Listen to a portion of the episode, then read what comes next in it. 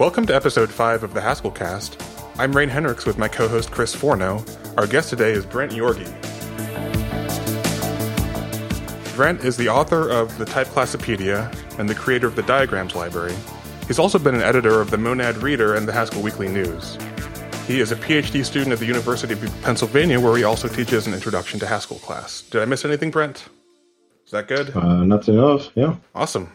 Well, welcome to the Haskell Cast. We're really happy to have you here. Thanks. I'm glad to be here.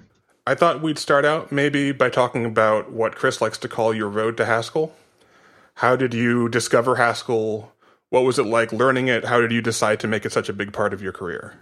Right. Yeah, that's a very interesting question. So, I think the first time I ever saw Haskell, uh, I was in high school. This would have been, uh, you know, like in the late '90s, and uh, so Haskell was you know, not too old at that point.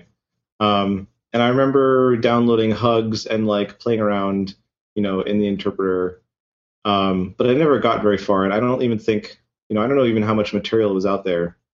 Um, it was just something fun I was playing around with and then put aside. Um, and uh, it wasn't until um, I think it was in 2006 uh, that I first sort of got into Haskell seriously. Um, you know, and I had seen a little bit of functional programming uh, in like a PL survey course in undergrad, um, that kind of thing. Did some Lisp for an AI class, so I had had a little bit of experience with with functional programming. Um, but it was 2006, I think it was. My wife uh, was doing a month long study abroad program, um, so I was sitting at home uh, with no one around and a, and a boring job and uh, I think I saw some blog post saying, "Oh, there's this Haskell language that's pretty cool," and I said, "Well, it's interesting. Uh, let me check that out." And uh, and it kind of snowballed from there. I mean, I think if you made a movie of it, it would be one of those things where you sort of have a, a cut shot from that moment to like me sitting at a desk surrounded by piles of papers printed out that I had been reading, and you know, scratching my head over some complicated code. Um, Could there be one of those Rocky style training montages? Yeah, yeah, no, it would definitely be one of those. Yeah. Um, but it was funny because, you know, in undergrad, I had kind of ruled out programming languages. I had decided that that it wasn't really something I was that interested in. Um, you know, I thought maybe I wanted to do grad school, but I wasn't sure exactly in what subject. Um, so then, but then, you know, this was two two years out of undergrad that I started learning Haskell and ended up, you know, uh, you know, started learning the language and then ended up reading all these uh, academic papers. And at some point, I had this realization. I said, "Wait a minute, you know, this is programming languages. Why didn't anyone tell me uh, it was this cool?" I don't know. Maybe people tried to, but for whatever reason, it didn't stick before. But uh, I don't know. The, the, process for me, I think, because I had had some exposure before a, a few times, um, and it was just something that seemed fun. I was really motivated, and I had a lot of time. Um, you know, it, the process for me was pretty smooth and sort of um, learning it. Um, you know, I don't know if, if, yeah, I know some people if they come to it cold, they they kind of have have difficulties or have to start several times. But did you start out with more uh, of a mathematical background? Yeah, I mean, I've always really loved math, and um, so I mean, in undergrad, I I was a computer science major. I technically was not a double major with math, but during my senior year, I think there were some of my some of the math professors that were surprised to find out that I was not actually a math major. Um, I just took all the math classes that I wanted, so I definitely had a strong math background already at that point, uh, and I think that probably helped a lot too, um, just in picking up the abstractions. But you know, and and certainly, I'm sure we'll talk more about this later, but you know, that's a big part of sort of my identity as a Haskell programmer that I'm always looking for you know elegant mathematical abstractions that that are underlying whatever I'm working on. Um, and I think that's one of the things that I love about the community that or the culture surrounding Haskell. Um, it's not just me that does that. So, yeah, one of the one of the things that really got me into the mathematics, uh, the algebra, and the category theory, and how it relates to Haskell was your uh, monoids pearl. Hmm, mm-hmm. Re- reading that about how diagrams form a monoid and how you can join them together in that way is is what sort of put the spark that these aren't this isn't really just abstract nonsense. Right. There are actual practical applications. So how do you approach tying Haskell to the the abstractions that math provides? Do you start by do you have a problem statement in Haskell and then you go, you know, you start looking through math to find good good solutions? like Yeah, that's a good question. And I think that that uh, the monoids pearl paper that you referenced uh, is a good example of that. Um, you know, I think the content of that paper, um, you know, really was several years in in the making. Um, and it's a very nonlinear sort of process. Um, you know, I wish it was nice and simple where you just say, okay, I'm going to write down my problem statement and then I'm going to find some math that fits and then I'm done. Yeah. Um, but uh, it really doesn't work that way. And it's really more an issue of writing something, trying to get it to work, and, and along the way, sort of always trying to think about what is the sort of abstract essence of what I'm doing and, and kind of iterating on that. And you, you discover you, know, you make some discovery and you are able to structure your code in a different way and it becomes a little more elegant um, but then that leads to other problems and then you realize that you know this abstraction doesn't quite capture everything and so you need to you know go back to the drawing board you know knowing a lot of abstractions certainly helps um, because you need to be able to recognize patterns. But sometimes i've come to mathematical abstractions from the other direction. So uh, for example in in this in my diagrams library, you know, we, we, now make a distinction at the type level between vectors and points, which is something that a lot of people that just sort of sit down and write down some code for doing for doing computational graphic stuff kind of say, well, you know, a point or vector, it's the same thing. It's just a pair of coordinates, you know. But it turns out that these things form what's called an affine space.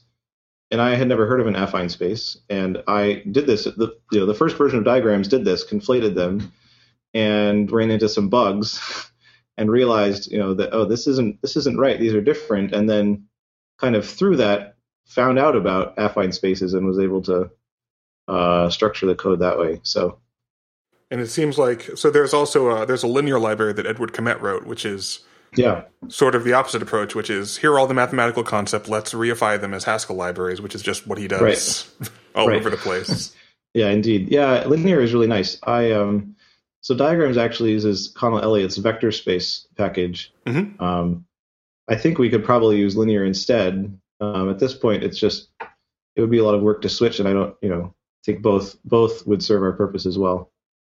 Yeah, so let's let's talk a little bit about diagrams, especially since I saw that uh, you released version 1.0 pretty recently. That's right. Yep. So, what exactly does it give someone, and, and maybe you can explain kind of at a high level um, what it improves on as far as maybe TikZ or, or somebody else who's been using uh, some sort of programming graphics uh, system. Right, right. So there's sort of two, well, there's a lot of things, but so in comparison to, to TikZ, um, uh, one of the biggest benefits is that uh, it's so well diagrams is embedded in haskell and TikZ is embedded in LaTeX. And uh, LaTeX as a programming language is uh, not very nice for for you know doing anything other than typesetting documents so if you if you need to compute anything or if you want to take some data and visualize the data or if you want to you know write a program to get some data from somewhere and then you know make a picture out of it doing that in TikZ is going to be a real pain in the butt. Uh, and what people end up doing is they write another program in some other language that outputs TikZ or outputs you know something that TikZ can read in and and make a diagram. Um, and that's just it's just extra you know extra layers and places where you can mess things up. Um, so the fact that diagrams is embedded in this powerful language Haskell, uh, which has a huge ecosystem of other stuff that you can integrate it with, um, is is really nice. Yeah, the problem with TeX is you're dealing with something with a lot of I don't know, you can call it macro substitution or or yeah, um, yeah, yeah, yeah. Yeah, yeah so exactly. so it's a uh, it's basically a way to create pictures, um, diagrams, images, graphs, whatever you you want to call it, uh, in a programming language, and and uh, maybe you can explain your motivation for writing it. You were working on your blog, I, I believe. Yeah, so this was um, I you know I don't even remember the the details, but this was many years ago. Um, so I have I have two blogs. I have Um, one that's sort of about Haskell and, um, and academic stuff, and another that's that's uh, sort of explaining cool, beautiful math. Sort of, it was originally aimed at a at a high school audience, but um, I started it when I was teaching high school math. But uh, it's really, you know, for anyone. But I think it was on that blog. I was writing some blog post, and I wanted to illustrate something um, with a picture, and I knew exactly the picture that I wanted, um, but it was going to be really tedious to draw it in Inkscape or whatever. Um, and I said, well, okay, surely there has to be some kind of software out there that will let me, you know, generate a, you know, a picture like this. Uh, and I looked around, and certainly there there there is software that lets you generate pictures, but uh, none of it looked like, you know, what what I thought it should look like. Uh, and so, with typical programmer hubris, I said, well, how hard can this be? So, uh, you know, I, I hacked something up in two weeks and it made some pictures. I'm, I'm pretty sure it could not make the picture that I, I wanted it to make in the first place. Um, and then I spent about a year sort of thinking about it and redesigning it, and uh, and then sort of rewrote it from scratch, and and uh, have been working on that one since. So um, that was that was the genesis of it, and I still use it a lot. I mean, for for make for illustrating things on my blog, in in papers that I write. Um, so it's really been successful in, in that sense, just in scratching my own personal itches. Um, so tying that back to TeX, I, I saw that it has uh, at least some of the functionality of Metafont in it as well. How, how, how much of a process was that to implement, and how complete is the uh, the implementation? Oh, it's yeah. So it's only one actually one small piece of Metafont, um, which is a very cool piece. But so what it does, um, Metafont had this has this syntax for describing uh, paths, uh, where you can not just say, you know, I want the path to pass through these points, um, but uh, you know, when it passes through this point, I want the, the tangent line to have this slope, and I want the the line between these points to be sort of curvier or less curvy. There's various sort of parameters you can control, and then it uh, solves a big uh, big system of linear equations and generates a nice spline that that fits all your parameters. Um, so yeah, so we have that now. So uh, and actually, I had well, I I started the implementation. I thought this would be cool, um, and I got about halfway and and sort of got really confused and gave up uh, and put it aside. And then uh, so Daniel Bergey, uh, who's been working on diagrams recently, picked it back up and, and finished it off and did a really fantastic job. So there's even a nice little uh, I mean, you can give it a string with literal metafont syntax, or we also have a little a little sort of DSL um, where you can use Haskell combinators to build up these uh, these paths with constraints.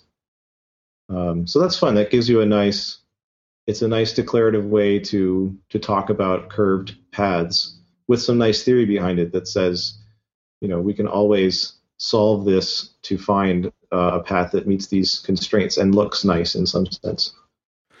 Well, maybe let's uh, switch gears for a moment and talk about Typeclassopedia. So, what level is the Typeclassopedia targeted for? Are there prerequisites for Haskellers to come in and be able to use that information? Yeah, I think certainly there are prerequisites, and I, um, I think it even says in the introduction. Um, but I mean, you know, pretty much the you know the basics. You need to understand what types are, and um, you know, understand about functions and currying and type classes and things like that. Um, but so it assumes that you that you sort of understand the basics of Haskell, the language, but not that you know a lot about sort of the library uh, ecosystem that's grown up uh, around Haskell, right?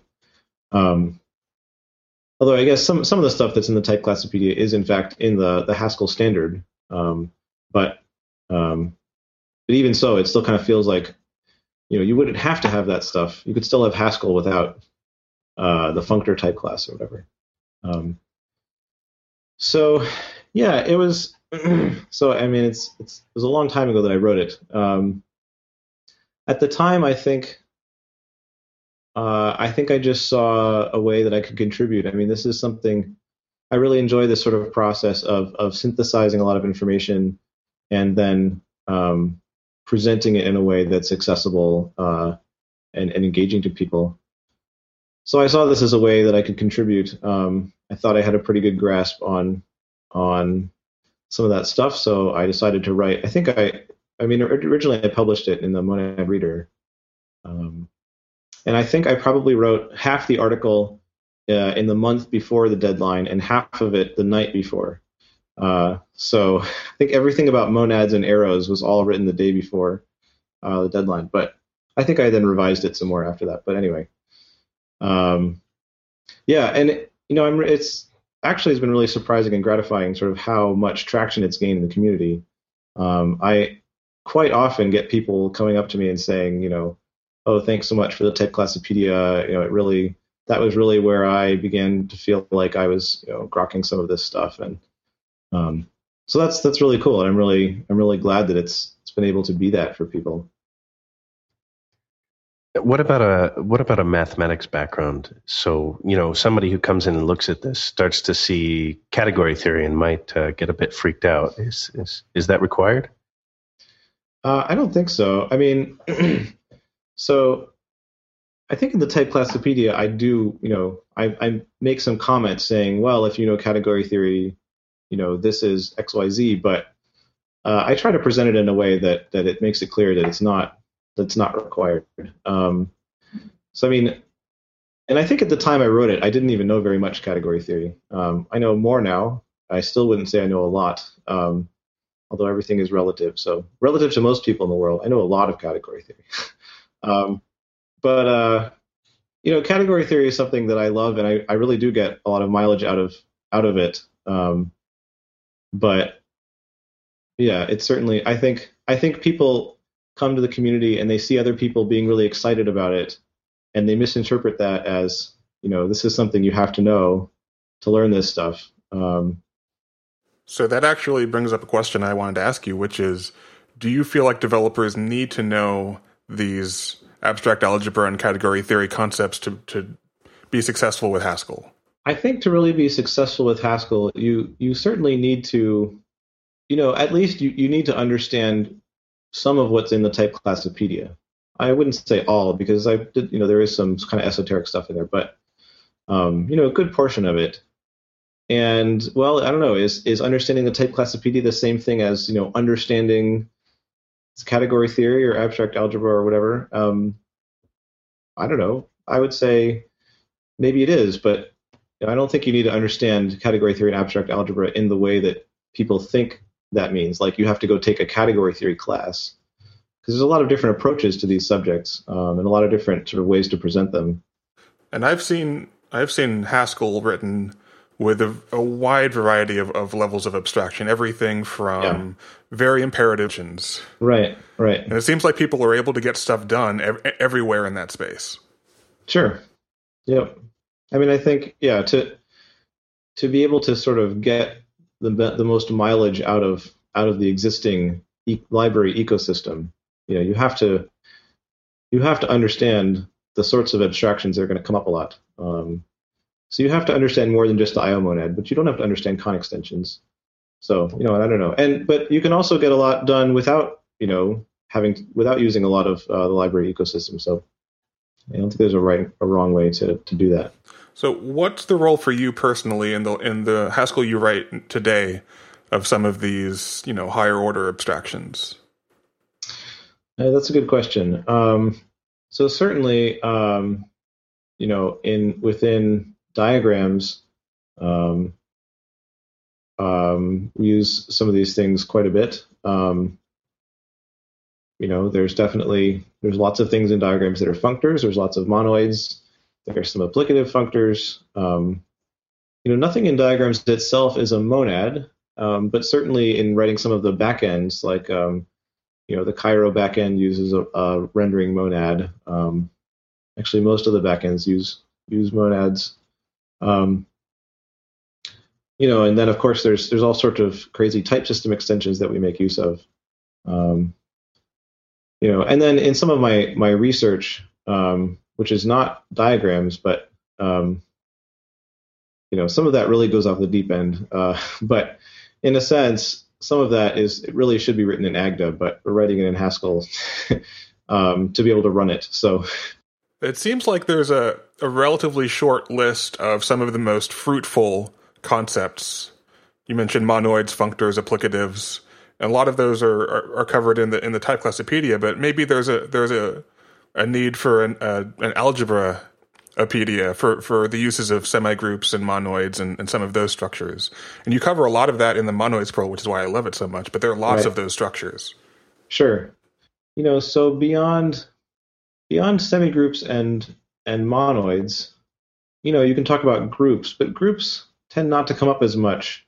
Um, I'm not sure I understand exactly why that is. Maybe part of it is that you know a lot of things don't have inverses uh, because you can't you you know inverses destroy information uh, and in uh, when you're computing you often don't want to destroy information so um, you know, so I don't know that I know that I have a, a bunch of examples of a sort of richer space of algebraic things that are as useful. But there was a, an interesting paper at uh, um, at ICFP or maybe it was the Haskell Symposium this past year um, by uh, Mario Blažević, I think is his name, um, where he he has this whole hierarchy of of basically factored monoid into uh, a whole bunch of different sorts of things. Um, and that's that's really interesting, and I, I it'll be interesting to see if that um, how that plays out if it if that turns out to be um, some more useful abstractions. There's a Wikipedia page on variations of semigroups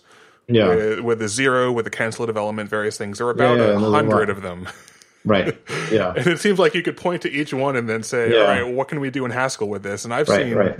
Russell Connor has a great blog post about the use of tropical star semi-rings. Yeah, you know that's what I was just going to say. I, I I realized just as you were saying that that you know uh, yeah rings and variations on rings. Um, there's a whole bunch of them, and, and yeah, I have seen uh, some really cool applications of that.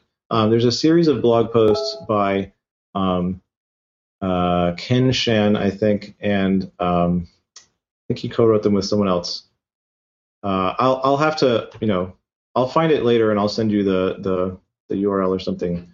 Um, but it was uh, it was about solving this this sort of problem where um, you know it was something like you know if you list out the first billion numbers in English spelled out in words, you know where is the nine thousandth e or you know something something like that. Uh, and they solved in this really really clever way by building this this I think it was called a semi-near ring, uh, and and sort of interpreted it in different. So they they built up this algebra and then interpreted it in different ways to get out information that they were interested in, um, and that was really really clever. Yeah, for me, uh, I, I've gotten some of this from just talking to Edward Kmett, and I say, "Hey, here's a structure. What do you do with it?" And he says, "Oh, well, you can do Yeah. this and this and this." But Oh, yeah, I don't, I don't have that mapping generally for that list of of semi group variations for rings Yeah. like structures. Right. There's probably a lot of cool stuff, and there's probably literature all over the math community for what you know what Yep. they're doing with them. Yeah, exactly. Yep. Yeah, there was a yeah. There's another paper in the in uh, ICFP or the Haskell Symposium this year that I'm rem- remembering um, that was about. Uh, I'm not gonna be able to remember it now off the top of my head, but but along the similar lines, doing some really really cool things with. Um, I guess they were looking at at some algorithms in that come up in linear algebra, um, and noting that in fact you don't need a full vector space to do these algorithms over. You just need a, a, a semi ring or something, or ring or something like that, and and you get interesting algorithms to fall out of it by instantiating it with different different rings. So So you we're, we're talking about mathematical abstractions. Um, what about the role of of other abstractions? I know that uh, part of your teaching is teaching about abstractions. Do you think that um, abstractions from math just tend to be generally more useful, or should should all computer science abstractions be rigorously defined in math, or, or are are others useful? I know that some are a bit leaky, uh, but exist in the sort of real world of, of engineering. What's your thoughts on those? um, let's see. It's a good question. I mean, I think that I think ultimately, I, I, I see that the, the two often end up meeting in the middle. um, where you know you say, well, you know, on the engineering or computer science side, we we made some abstraction and it you know and it works. We can't really explain it, or we don't have a good formalism for it. But if you really dig deeper, you can you can find that there are nice ways to describe what was going on. Um, you know, and I think maybe the kinds of things that people tend to do, or that, that people tend to be able to wrap their heads around, are the things that have, you know, nice abstractions, nice mathematical abstractions at their at their core. Um, so I'm not I'm not sure that there has to be a a divide between the two, and I think, um, uh, yeah. Well, let's let's say I'm playing devil's advocate here and, and starting a religious war by talking about patterns, and okay. uh, there's all these you know patterns that have come up that that really don't at first glance, at least to me, seem like uh, something from from math. Sorry, you're talking about like uh, like the Gang of Four book, those sorts of patterns. Exactly. Okay. Yeah. We're gonna get flamed so hard for this. We're talking about it neutrally from a from a curious curious uh, scientific perspective. Okay, sounds good. So so what's the question then?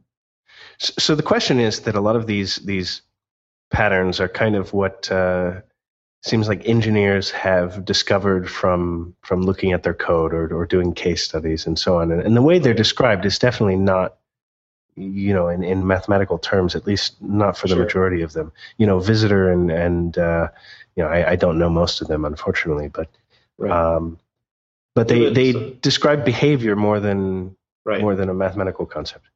So you just so I don't I don't know a lot about about patterns, um, but you just said visitor, and I think so. That's the one where you well, okay.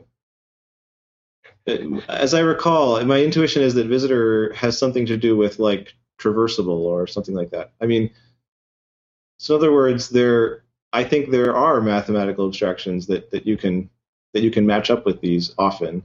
Um, just because they're not described in that way, it doesn't mean uh, it can't be.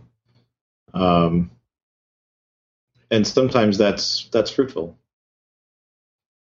Yeah, so I guess this is a challenge to the listeners to uh, to come up with some some abstractions that can't be formulated in terms of math. Negative proofs are hard. I don't know. Uh, Cale Gibbard has a quote that I love, which is only slightly trolling of um, imperative programmers, which is that design patterns are just libraries your language isn't expressive enough to write. right. And what one of the things I love about Haskell is that if you want a monad, you literally write a library. It's right. a very small mm-hmm. library that that defines what a monad is, and then it's defined for you, and it's not yeah. an implicit understanding of a pattern. Right. Yeah, and I, I mean, I, I think I, I believe that statement on some level, and I think you know another way of saying it is, you know, does design patterns arise when um, your language doesn't have the right sorts of abstraction, right? Because you know we all know, oh, don't repeat yourself, right? That's the the mantra of programming often. And what a design pattern is exactly the sort of thing where you end up repeating this pattern. So you'd like to be able to abstract out the repetition. Um, but if your language doesn't have the right mechanisms for abstraction, uh, then you can't, and you need a pattern. You know, and I think I, I'd have to think a while to to figure out to give a good example. But I'm sure these sorts of design patterns exist in Haskell too. So I'm not trying to say, oh, Haskell, you don't need design patterns. Well, we do have them. They're just other things that Haskell doesn't let that Haskell doesn't let you abstract. Um, so it'd be interesting to to think about that and come up with a good example. But so to to get back to the visitor example specifically, a visitor is a way to separate the behavior you want to apply to members of a, of some structure mm-hmm. with the way that structure is organized. So it is very much a, a traversable or a foldable yeah. sort of pattern. Yeah. Yeah, Yeah, it sounds kind of like functor, but but if you throw effects in there, then then you need something like traversable to model it. Right. But but it's interesting when we when we talk about traversable, we can say what are the types. That tells us a lot right there. What are any laws that it has to to follow? Mm-hmm. You know, starting with the right. functor laws, that tells us a lot. It gives us a lot of stuff for free, actually. Right. And with with visitor, while it's a useful pattern, all of that is implicit yeah, it's very hard to reason about your code that you've written using the visitor pattern, um, or you don't. It's better than you have code to you've reason written about without it it. from- Yeah, sure, but you have to kind of reason about it from scratch each time. right. Um, yeah, And it, it mostly my experience is that they provide a shared vocabulary more than they provide an explicit formalism for sure. for what you're doing.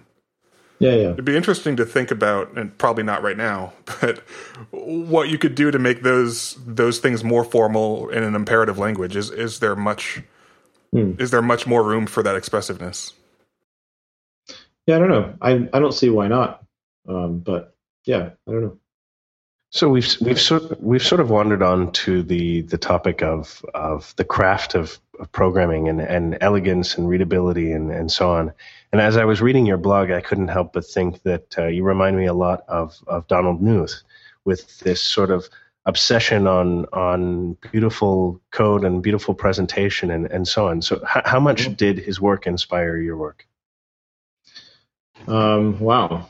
Well, I'm I'm quite honored to be compared to Donald Knuth. I'm not sure that it's merited, but um, but but you're right. We do uh, certainly share uh, that interest in in beautiful presentation uh, of things.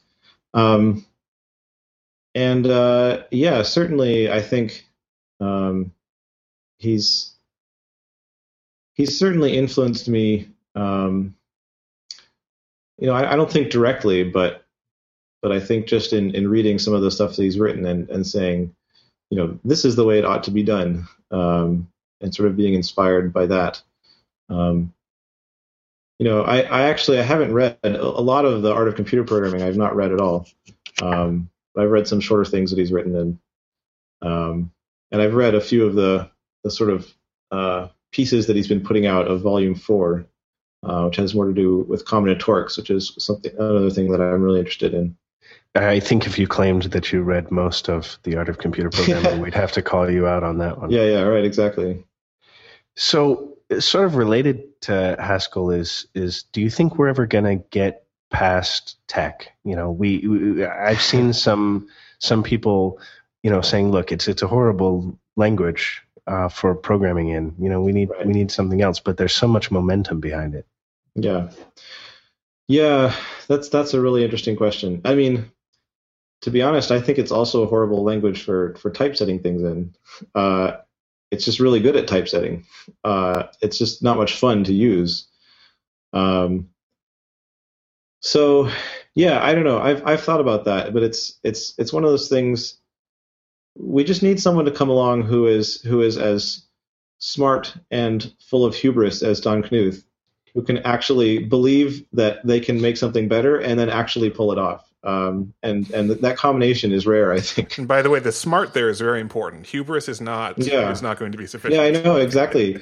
Right, because there's a lot of people who who think they can make something better than TeX, and a lot of people have tried and end up with half-working systems that are abandoned. You know, so yeah, I don't know. I don't know if we'll ever get something better. Um, but yeah, you know, knowing what we know now about about programming language design, uh, seems like you know there ought to be something a lot better. But um, but obviously, you know, typesetting is a really hard domain, and there's a lot of things that TeX does right. Uh, so to to replace it would be a ton of work, obviously.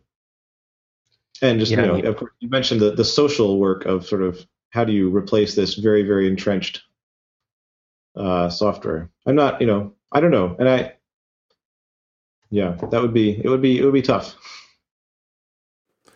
Chris, would you like to move on to something completely different? And now for something completely different. I'm I'm inter- I, I'm really interested in what's new in Diagrams One and where you plan to go in the future. Sure. So, so yeah, we released Diagrams One um, just a couple months ago, I think. Uh, we released it on the day I, I gave a talk at the New York Haskell Users Group, which uh, the video I think was just finally posted. Um, and so either today or tomorrow, I think we're we're going to actually post an official announcement of the 1.0 release. So we are sco- Um, we a are lot of people know- it. I'm I'm very excited. Yeah, exactly. No, it's great. Um, you know, a lot of people know about it. We weren't. It wasn't a secret, but uh, we haven't like you know posted a big uh, announcement about it. Um, but there's a lot of really exciting stuff. So Um, one of the most exciting things I think um, is uh, is that is that we now have support for arrows. So you can you can have different things, you know, in a diagram, and then say, I want you to draw an arrow between these things. And um, you know, in fact, this was one of the original things I, I wrote this original version in two weeks, uh, and then kind of had to scrap it. One of the things was I wanted arrows and I couldn't do it. I, I had sort of designed designed myself into a corner, and it wouldn't. I couldn't make arrows fit. So now we can finally draw Um, commutativity diagrams. Yes, you can. Yeah, yeah. Let's be Um, clear that we're talking about actual arrows you you draw, not the uh, the other type of arrow. So, so Jeff Rosenbluth uh, is another diagrams developer who did most of the work on this the arrows feature, and uh, you know it's one of those things that's surprisingly tricky to do to do right. There's lots of I think I said this in my talk at the New York Haskell users group. There's lots of ways for arrows to look wrong, uh, and when when they look right, you don't really notice them, and when they look wrong, you're like, well, that looks terrible, you know. So, um, but yeah, that's so that's really exciting. So so we have that now. Um, what are some of the other things? Um, we have uh, uh, something Ryan Yates worked on, uh, path offsets. So if you have a path, you know, some kind of line through space, you can find another path that's uh, sort of offset from it by a constant uh, constant distance. So you can use that, you know, I don't know, various artistic things you could use it for. You can also sort of use it to simulate stroking a path. So when you draw a path, you know, you get some uh, region with some width, you know, and typically your the back end kind of does that. Um, but you can sort of do that internally now and get another path object that represents the stroked version and do something with that. Um, what are some other things we have? Um, so the the metafont stuff that that we mentioned earlier. Um, we have a bunch more sort of tutorials. Um, we have um, uh, a nice little um, a nice little framework for making uh, uh, sort of command line driven programs for generating diagrams. So you can give it a function from say, you know, it takes an int and a color and gives you a diagram, and that it automatically turns into a program that takes an int and a color on the command line and will generate that diagram. Um, so that's nice. You could you could use that say say you have some uh, you know some data sets that you want to visualize and you want to visualize them in some specific way. So you write a little program, a little function that that takes in such a data set, uh, maybe with some options and outputs a diagram, and you can now really easily build a little uh, command line thing that takes in uh, the file name of the data set and a bunch of options as flags, and then outputs a diagram for you. Um, so that's a that's a nice little feature. Um, there's probably some other things that I'm forgetting, but um, but yeah, uh, that's so that's some of the new stuff that's in 1.0. Um, some places where we're heading with it. Um, well, so diagrams currently does have some support for animations. Um, you can build up these these uh, active values. Uh, it's a it's an applicative functor, and so you can use all the applicative machinery to to build animations. But in in a sense, it was sort of always well, I won't say a hack, but didn't quite understand the semantics of it very well. And um, so, together with uh, Andy Gill and Nick Wu, we've been uh, sort of working on a, a complete rewrite of uh, of this active thing based on a much cleaner semantics. Um, and it's actually based on two categories, if you must know, but you don't need to know that to use the library, right? Um, so I, I, really think that'll work out nicely. Uh, and and then at the same time, uh, some of the people are working on some much nicer uh, support within some of the diagrams backends for generating animations. So like right now, if you make an animation, the only thing you can do uh, is output a directory full of uh, images as frames, um, and then you have to put them together into an animation yourself. Um, and I think uh, Jeff Rosenbluth has been working together with um, uh, Vincent. I forget his last name, but he's the author of the Juicy Pixels library they've been putting together uh, something that, that will let you sort of directly generate a, like an animated GIF or something like that uh, without ever writing the intermediate files to disk. Um, so that should be that'll be fun. I think I think people will have a lot of fun building little animations um, using diagrams. So, so how much does this work with animations intersect with uh, Conal Elliott's work with functional reactive programming and his, I think it was Pan, I'm thinking of? Yeah. Yep. So,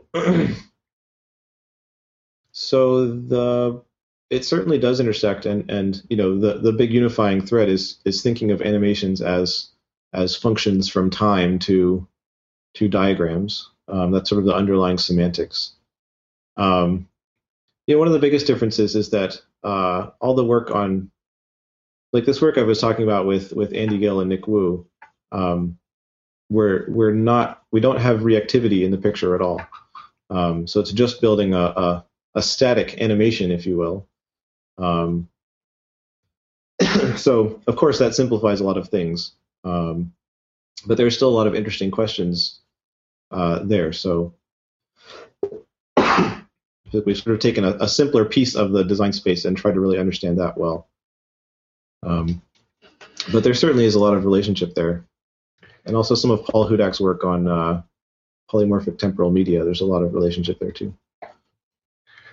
So I, I see. Uh, I start. I've seen this start to get used for data set visualizations, and I, I, think as as interest grows in, you know, data science or or whatever we want to call it now, um, there's there's a lot of interest in D three and and so on. Are you thinking that that you can tackle that space, or is that something you're interested in long term? Yeah, I think so. Um, so I'm not that familiar with D3. I mean, I've seen a lot of what it can do. It's really impressive. Um, I've never written any D3 code myself. Um, so, you know, data visualization is not it's not what I'm personally interested in. Um, so that that's not sort of wide developed diagrams. Um, I think that building a data visualization library or toolkit on top of diagrams could work really well. Um, and there have been a few people that have that have sort of talked about you know maybe doing something like that. Um, what we do have right now is that uh, the the Haskell chart library. Um, uh, Jan Bracker did his uh, a Google Summer of Code project on porting it to use diagrams as a backend. Um, so chart, you know, chart um, it uh, you know it can it can make like a, a few certain types of charts. Um, and now that it uses diagrams as a backend that means that you can then anything that diagrams has a backend for you can you can use with charts. Um, but it's not a it's not sort of a general purpose data visual, visualization toolkit right? And so that's what i'm hoping that someone will build on top of diagrams. Um, it won't be me but i think it would work really well for that so i noticed uh, that you started writing a guide for the Catster episodes on mm-hmm. YouTube. Mm-hmm. Right. And I have just yep. been watching those as well, so I'm excited that you have Great. I'm going to go read that now. So it it seems like there's a lot of opportunity now for some really good education on both cat theory and abstract algebra to make it available to, to people who are not in uh, you know a math right. program in a university. Yeah. And Awodey has some category theory lectures on video on YouTube. Mm-hmm. Those are great. Yeah. Yeah. But I want more. Where can I get more? who's gonna Who's gonna put this out there? Uh, I don't know. That's a good question. I really hope that uh, that I get a chance at some point to teach a, cl- a course on sort of the intersection of category theory and functional programming. Um, That's exactly. I know that. I um, exactly. Yeah. So um, um, Mikael uh, what's his last name? I don't know how to pronounce it. Uh, Vejdemo-Johansson. Um, he uh, he taught a course like this uh, a while ago, and he had some lecture notes from that. Um, I'm not sure what, what happened to that. I think he was maybe thinking of turning it into, you know, something a little more like some kind of book or something. Uh, I'm not sure where that went. Um, but that was exactly that. He he sort of used Haskell as a vehicle for teaching category theory to his students. I think this was at at Stanford or something like that. And are those lecture um, notes available outside of the class? Uh, they they used to be. I don't know if they still are. Um, well, I might so, I might ask you about look. that yeah. after this because sure, that sounds sure, yeah. If I can include that for people, my my yeah. issue is I don't have an academic background, so the world of lectures and and and things like that is still a walled garden for me. And so every now and then someone will say, well, here's a link to some random professor's page, and here's a bunch of stuff that they have. And now it's like I've, Right, I've, right. I've unlocked a treasure chest, right? But it's Yeah, right. very right. sporadic. Yeah, exactly. Yep. I think I think Graham Hutton has some nice category theory lecture notes too. Um, I know those are available, but So we, we almost missed the chance to ask you about uh, what it's like teaching an introduction to Haskell class. Hmm, I, I assume the students are, are rather kind of self-selected if they're picking something with, with Haskell in the title. Yeah, they are. That's true. Um, so I taught I taught the course three times. Um, so this was a this was a, a sort of half credit course. Um, so I met once a week for like an hour and a half um, uh, at at the University of Pennsylvania. Um, and uh, yeah, it was a lot of fun, and that that certainly has shaped the way that I think about um, about teaching and about Haskell. Um, and, you know, as you said, it was it was certainly self-selecting. So I think it be, it's very different than teaching um, like an introductory course to to college freshmen, or like a required intro course using Haskell. That would be a very different experience. Um, but at the same time, I mean, the students that would take it, um, you know, a lot of them didn't know any Haskell at all. Uh, they were just interested.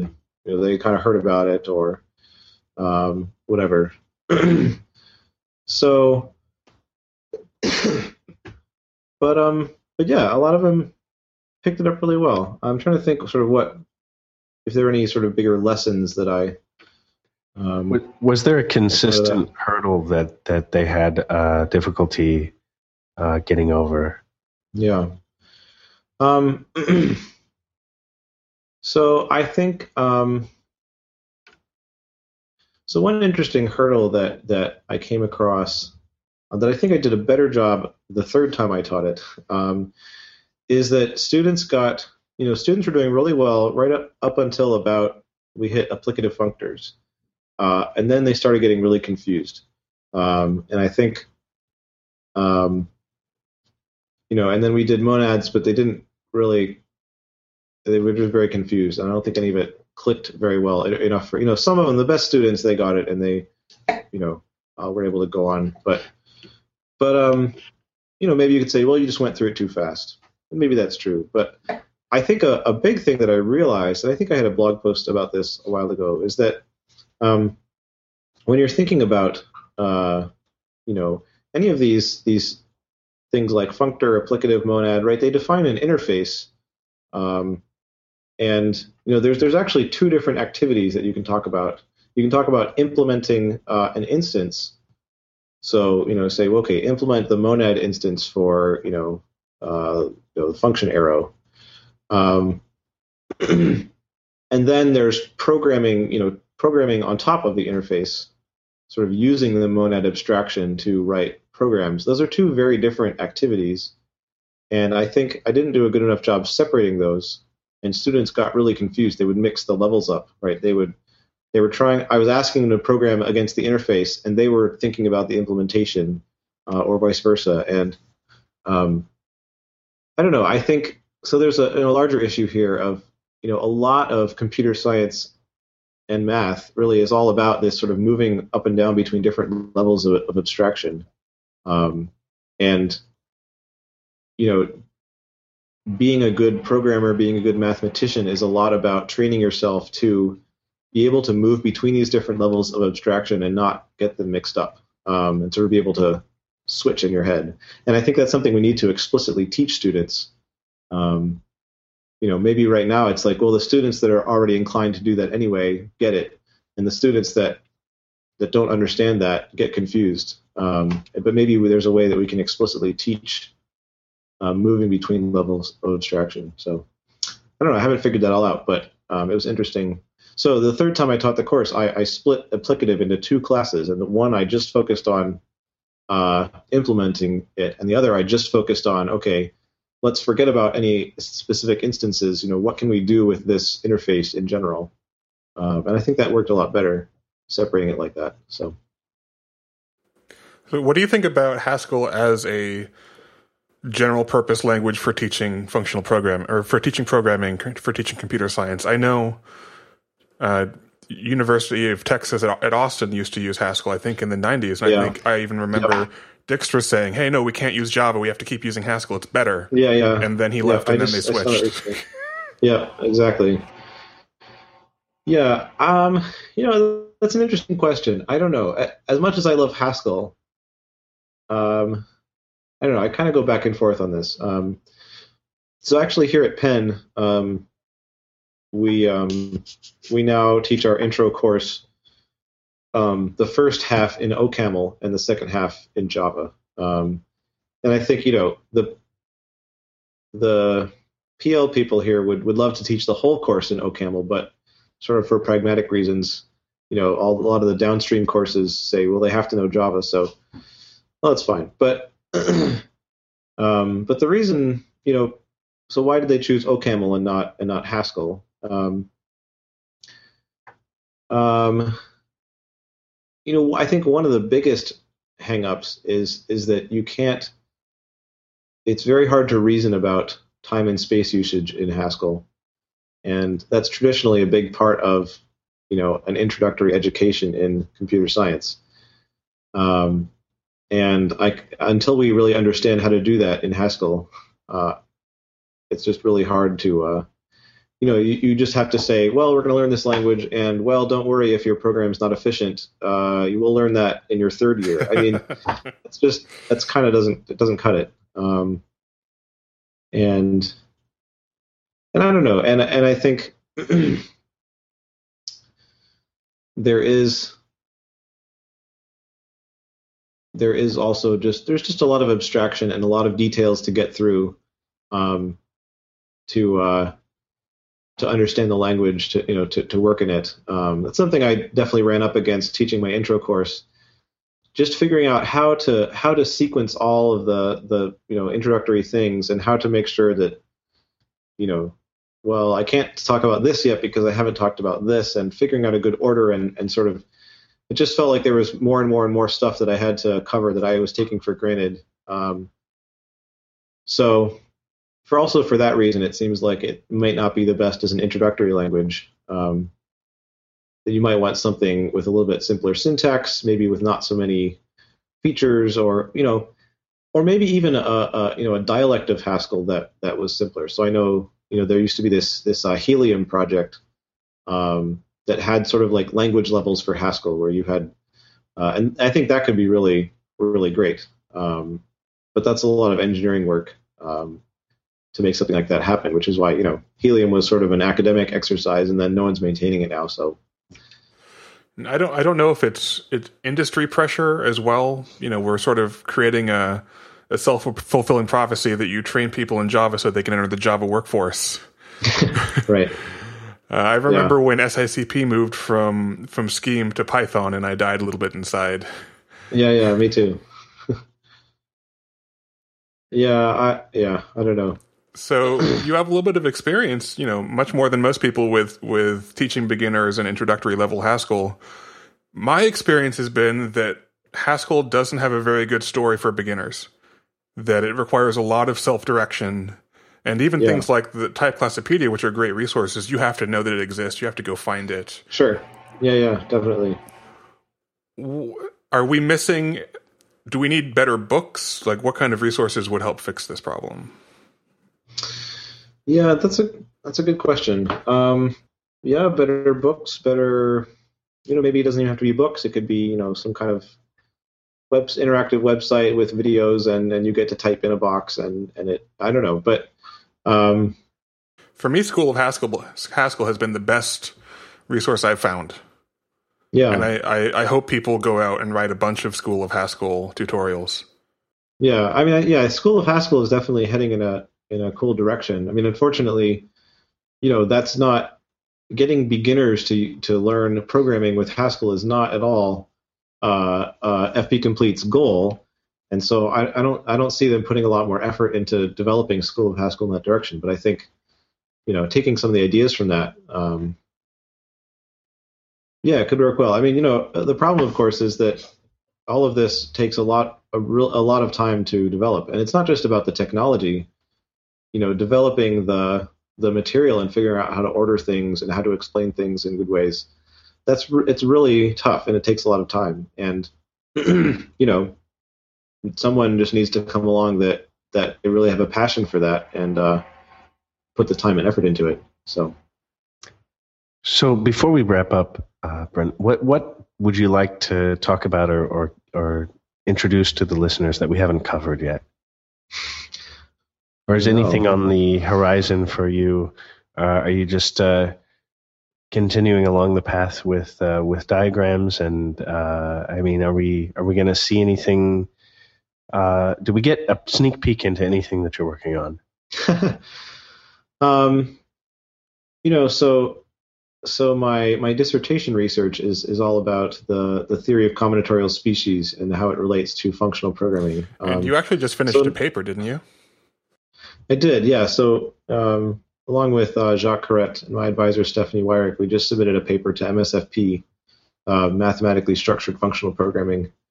Um, that, that's about this um, sort of taking combinatorial species as a foundation for um, for data types or for certain kinds of data types. Could you give us a, a quick intro to combinatorial species? Um, no, no, but I can, but I can tell you, I can tell you sort of why they're interesting or, or what the what the point is. Sure. Um, I won't tell you any definitions, but you can read my paper. But um, so I mean, combinatorial species are a very general uh, framework for describing structures, right? I mean, much like algebraic data types are a generic framework for describing certain kinds of structures, right? And combinatorial species are much, much more general than that.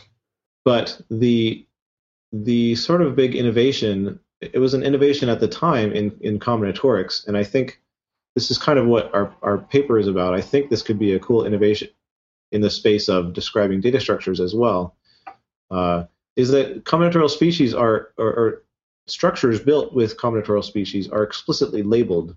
So you have sort of positions in the in these shapes that can hold data, but those positions have labels, um, and you can actually manipulate the labels in certain ways.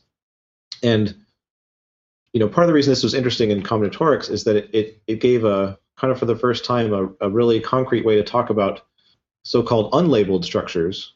Everyone thought they knew what was meant by unlabeled structures, um, but it turns out really to talk about them rigorously, you have to talk about sort of equivalence classes of labeled structures under under certain relabelings. So the idea is that that thinking of data structures in, in programming as being these labeled shapes filled with data will let us unify a bunch of uh, different things. So like you can talk about algebraic data types and you can also talk about arrays and they both fit really nicely into this framework.